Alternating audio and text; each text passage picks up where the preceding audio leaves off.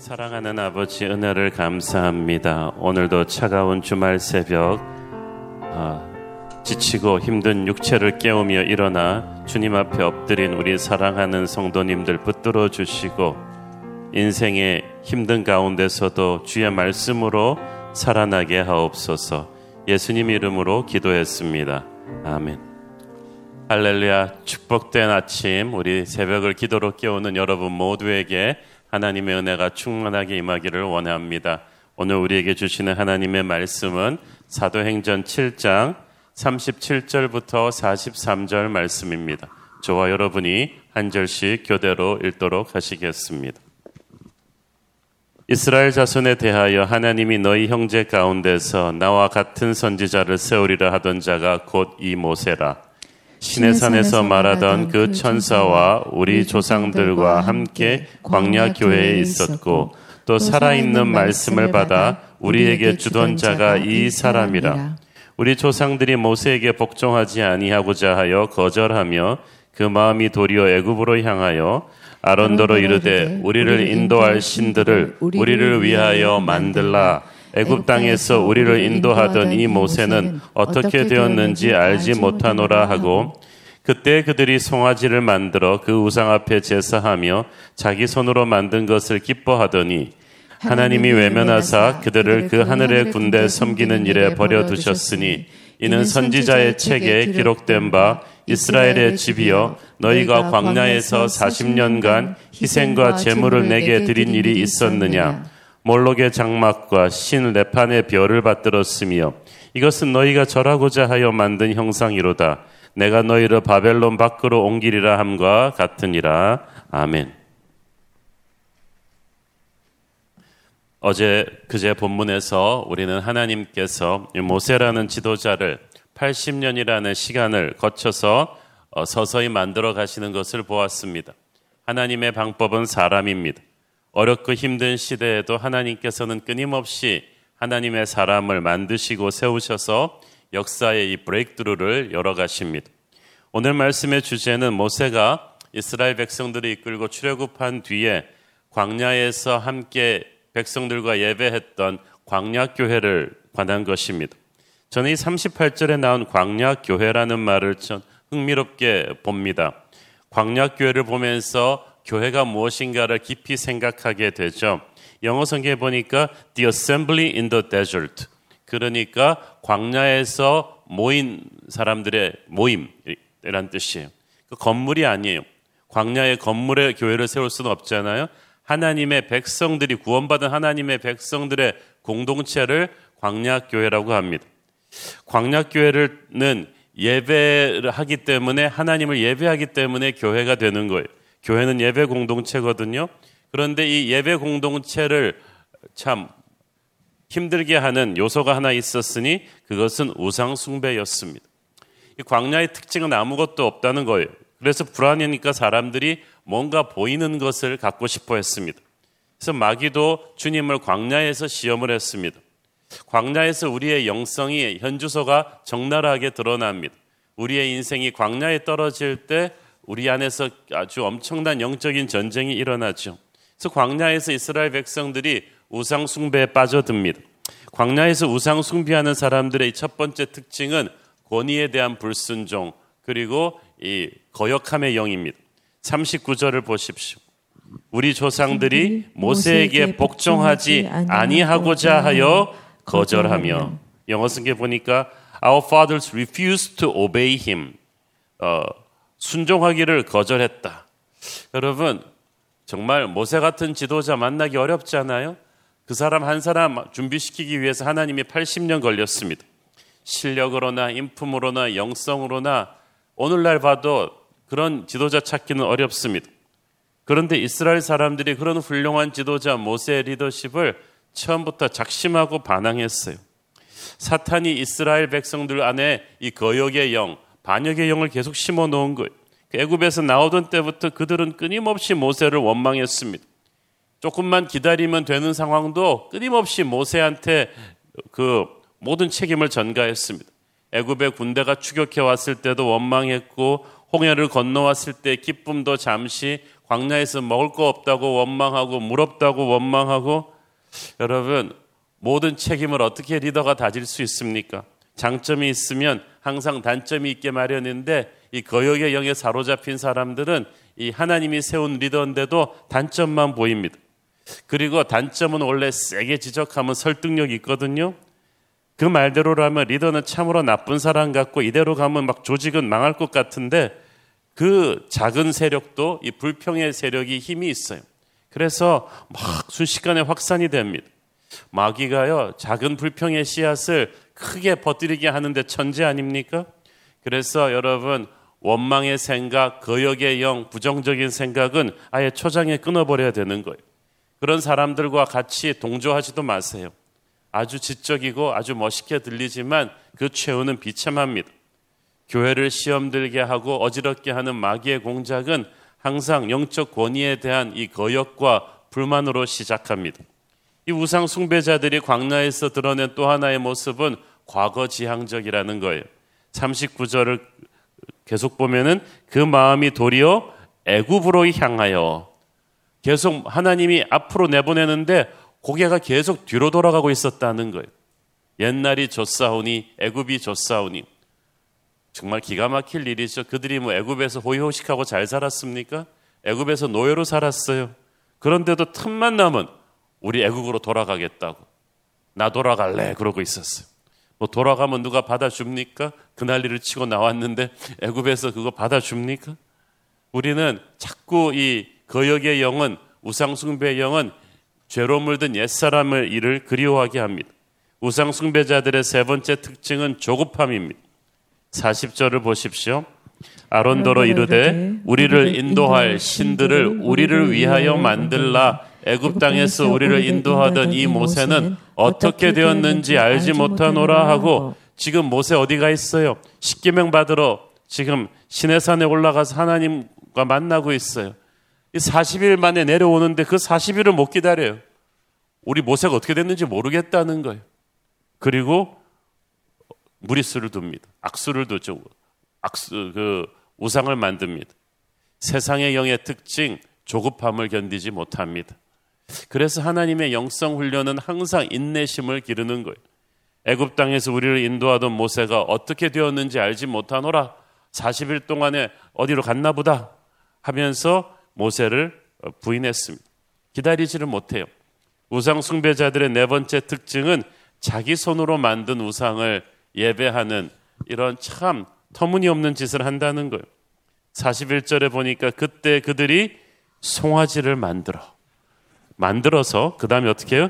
그 우상 앞에 제사하며 자기 손으로 만든 것을 기뻐하더니 자 모세가 시내산에서 하나님의 음성을 듣고 있었을 때 너는 나 외에 다른 신을 섬기지 말라는 그 십계명의 계명을 받고 있을 때 밑에서 산 밑에서 이스라엘 백성들은 아론을 시켜서 금송아지를 만들었습니다. 이 금송아지가 애굽 땅에서 자신들을 이끌어낼 구원자라는 것. 야, 기가 막힐 일 아닙니까? 하나님이 하신 일을 어, 자기들이 만든 이 금송아지가 했다는 거예요. 가장 거룩한 시간에 가장 더러운 죄를 짓습니다. 이 금송아지 우상은 그들이 애굽에서 사는 동안 애굽인들이 섬겼던 아피스라는 그 송아지 우상 숭배와 연관이 있습니다. 그들이 익숙했던 거예요. 그걸 기억해냈습니다. 우상의 특징, 인간이 만듭니다. 그리스나 로마의 유족들 가보면은 아주 뭐냐 대단하죠. 전부 다 인간이 만들었어. 인간이 만든 신상에 자기가 가서 절을 하고 예배를 드립니다. 참 사람이 똑똑한 것 같지만 너무나 바보 아닙니까?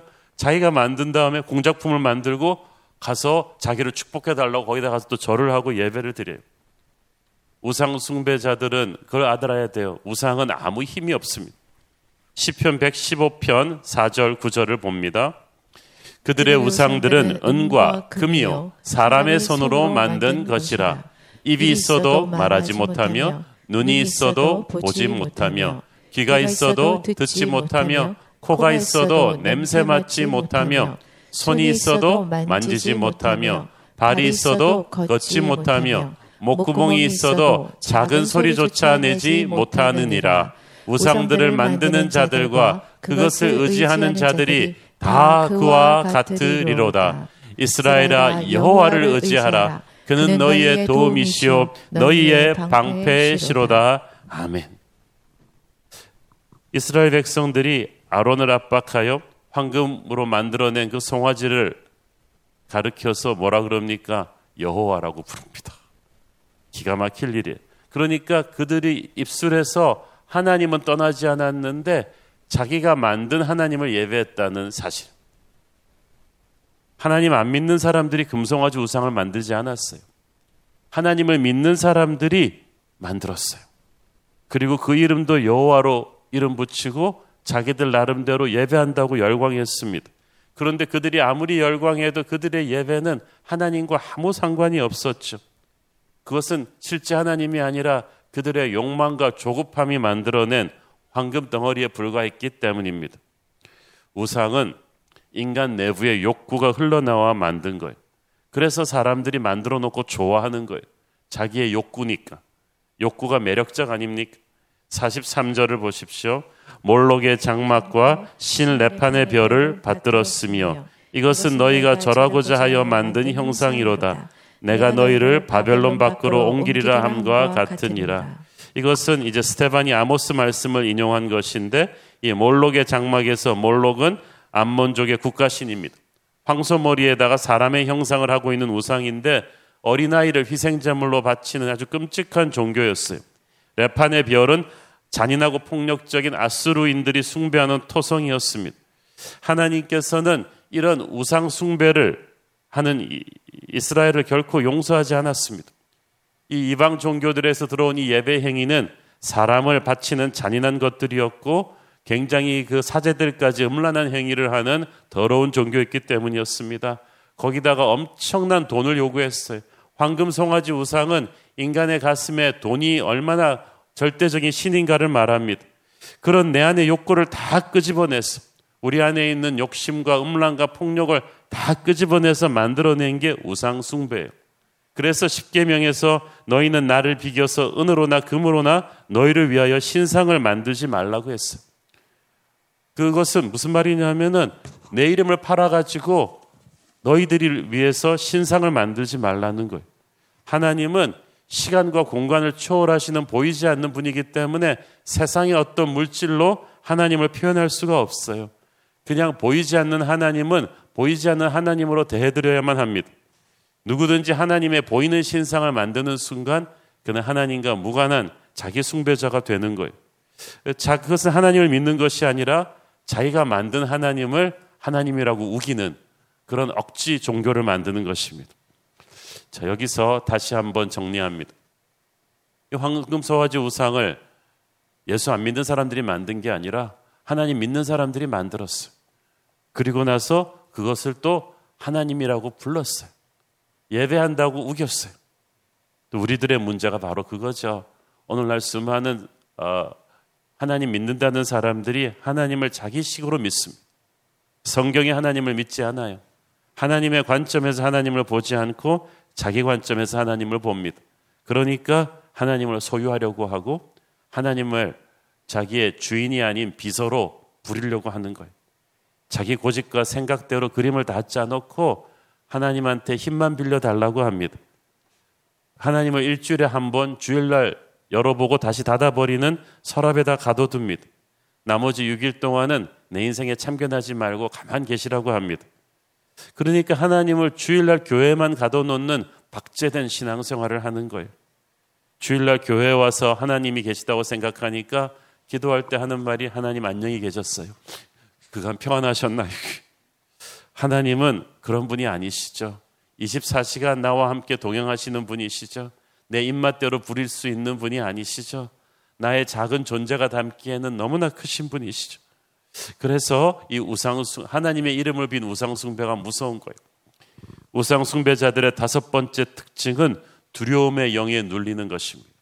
42절에 보면 하늘의 군대 섬기는 일에 버려 두셨으니라는 말이 나옵니다. 여기서 하늘의 군대란 자연계 피조물, 즉 해와 달과 별들을 가리킵니다.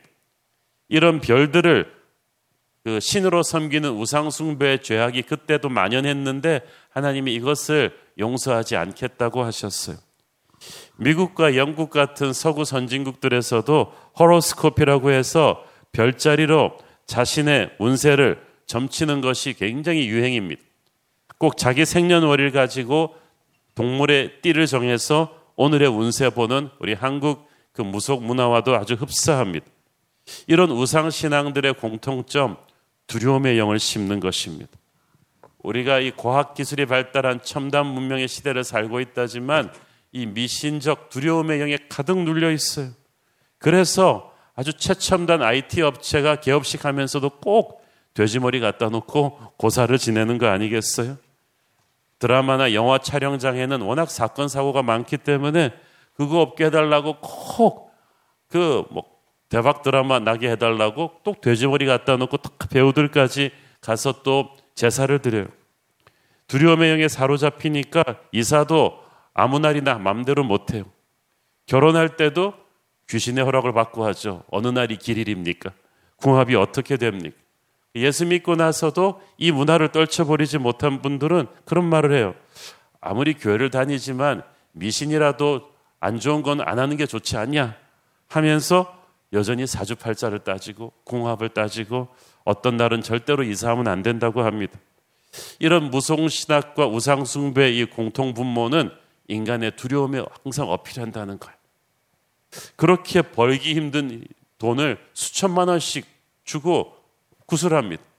구슬 왜 합니까? 액땜하기 위해서. 화를 물리치고 복을 가져오기 위해서였죠. 그래서 그 비싼 부적들을 그냥 몸에 지니고 다니는 거예요. 하나님이 없이 사는 인생은 두려움의 노예가 됩니다. 그 두려움의 노예가 되는 인생이 얼마나 비참하는데도 어, 그 삶을 계속 사는 거예요.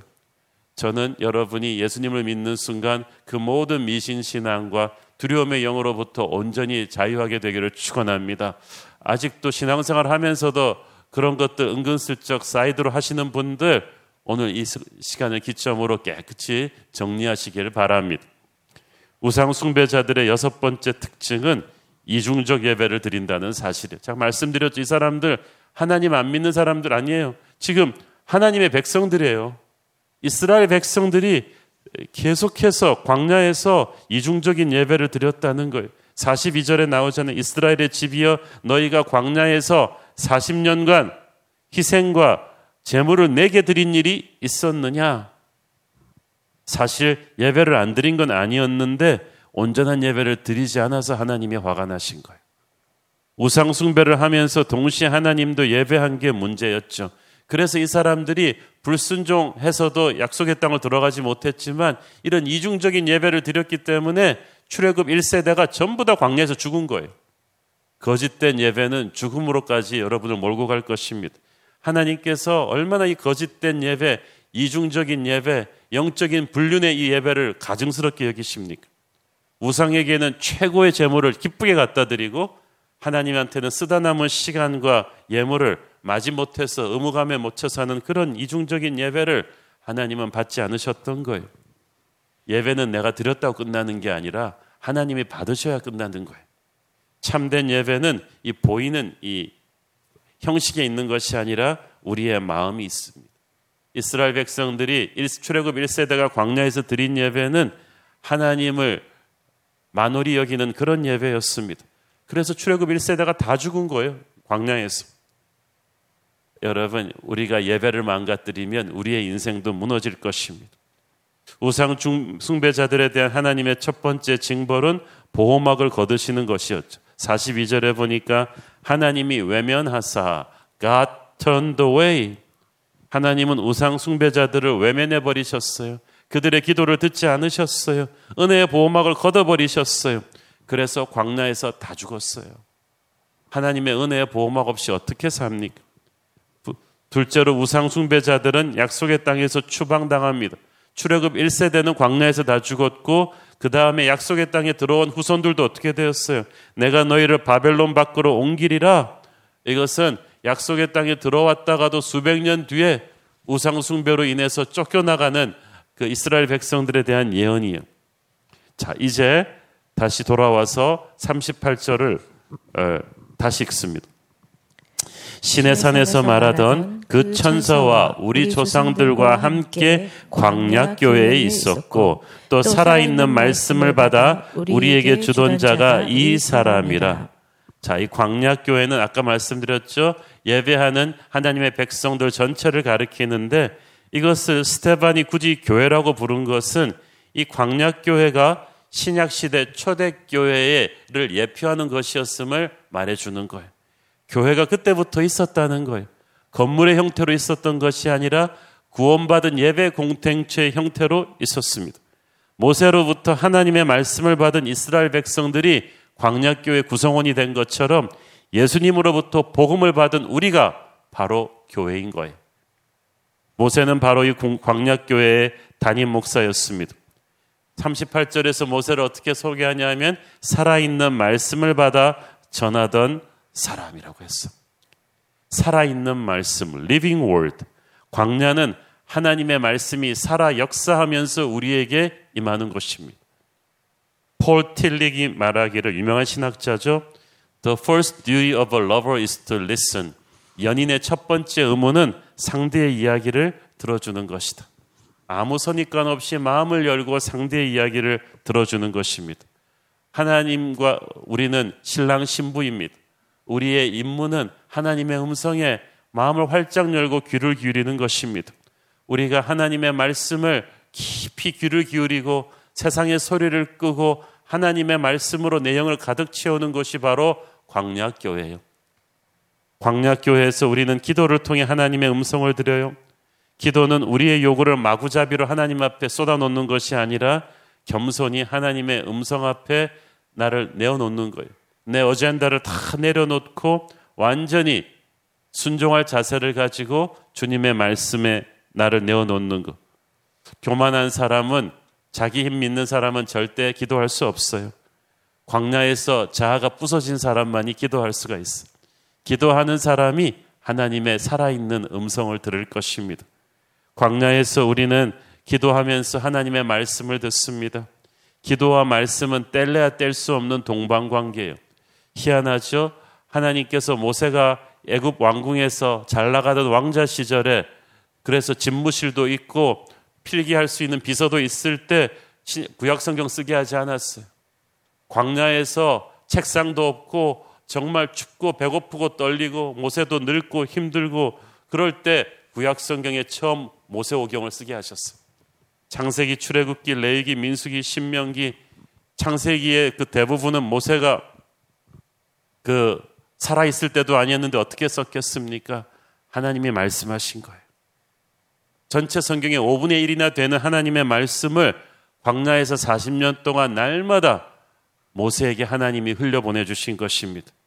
광야에서 이스라엘 백성들은 하늘에서 내리는 만나를 먹고 살았죠. 이것은 하나님의 말씀을 상징하는 거예요. 광야는 고통스러운 것이에요. 외롭고 힘들어요. 그런데 이 가운데서 떨어진 하나님의 말씀은 진짜 우리 영혼에 깊이 각인됩니다. 떠나지를 않아요. 여러분의 인생에서 정말 여러분 아직도 기억하는 은혜의 말씀은 아마 여러분의 인생의 광야 가운데 들었던 말씀일 것입니다. 그래서 광야교회는 파워풀해요. 한자인자 살아있는 말씀이 내 영혼에 들어오는 거예요.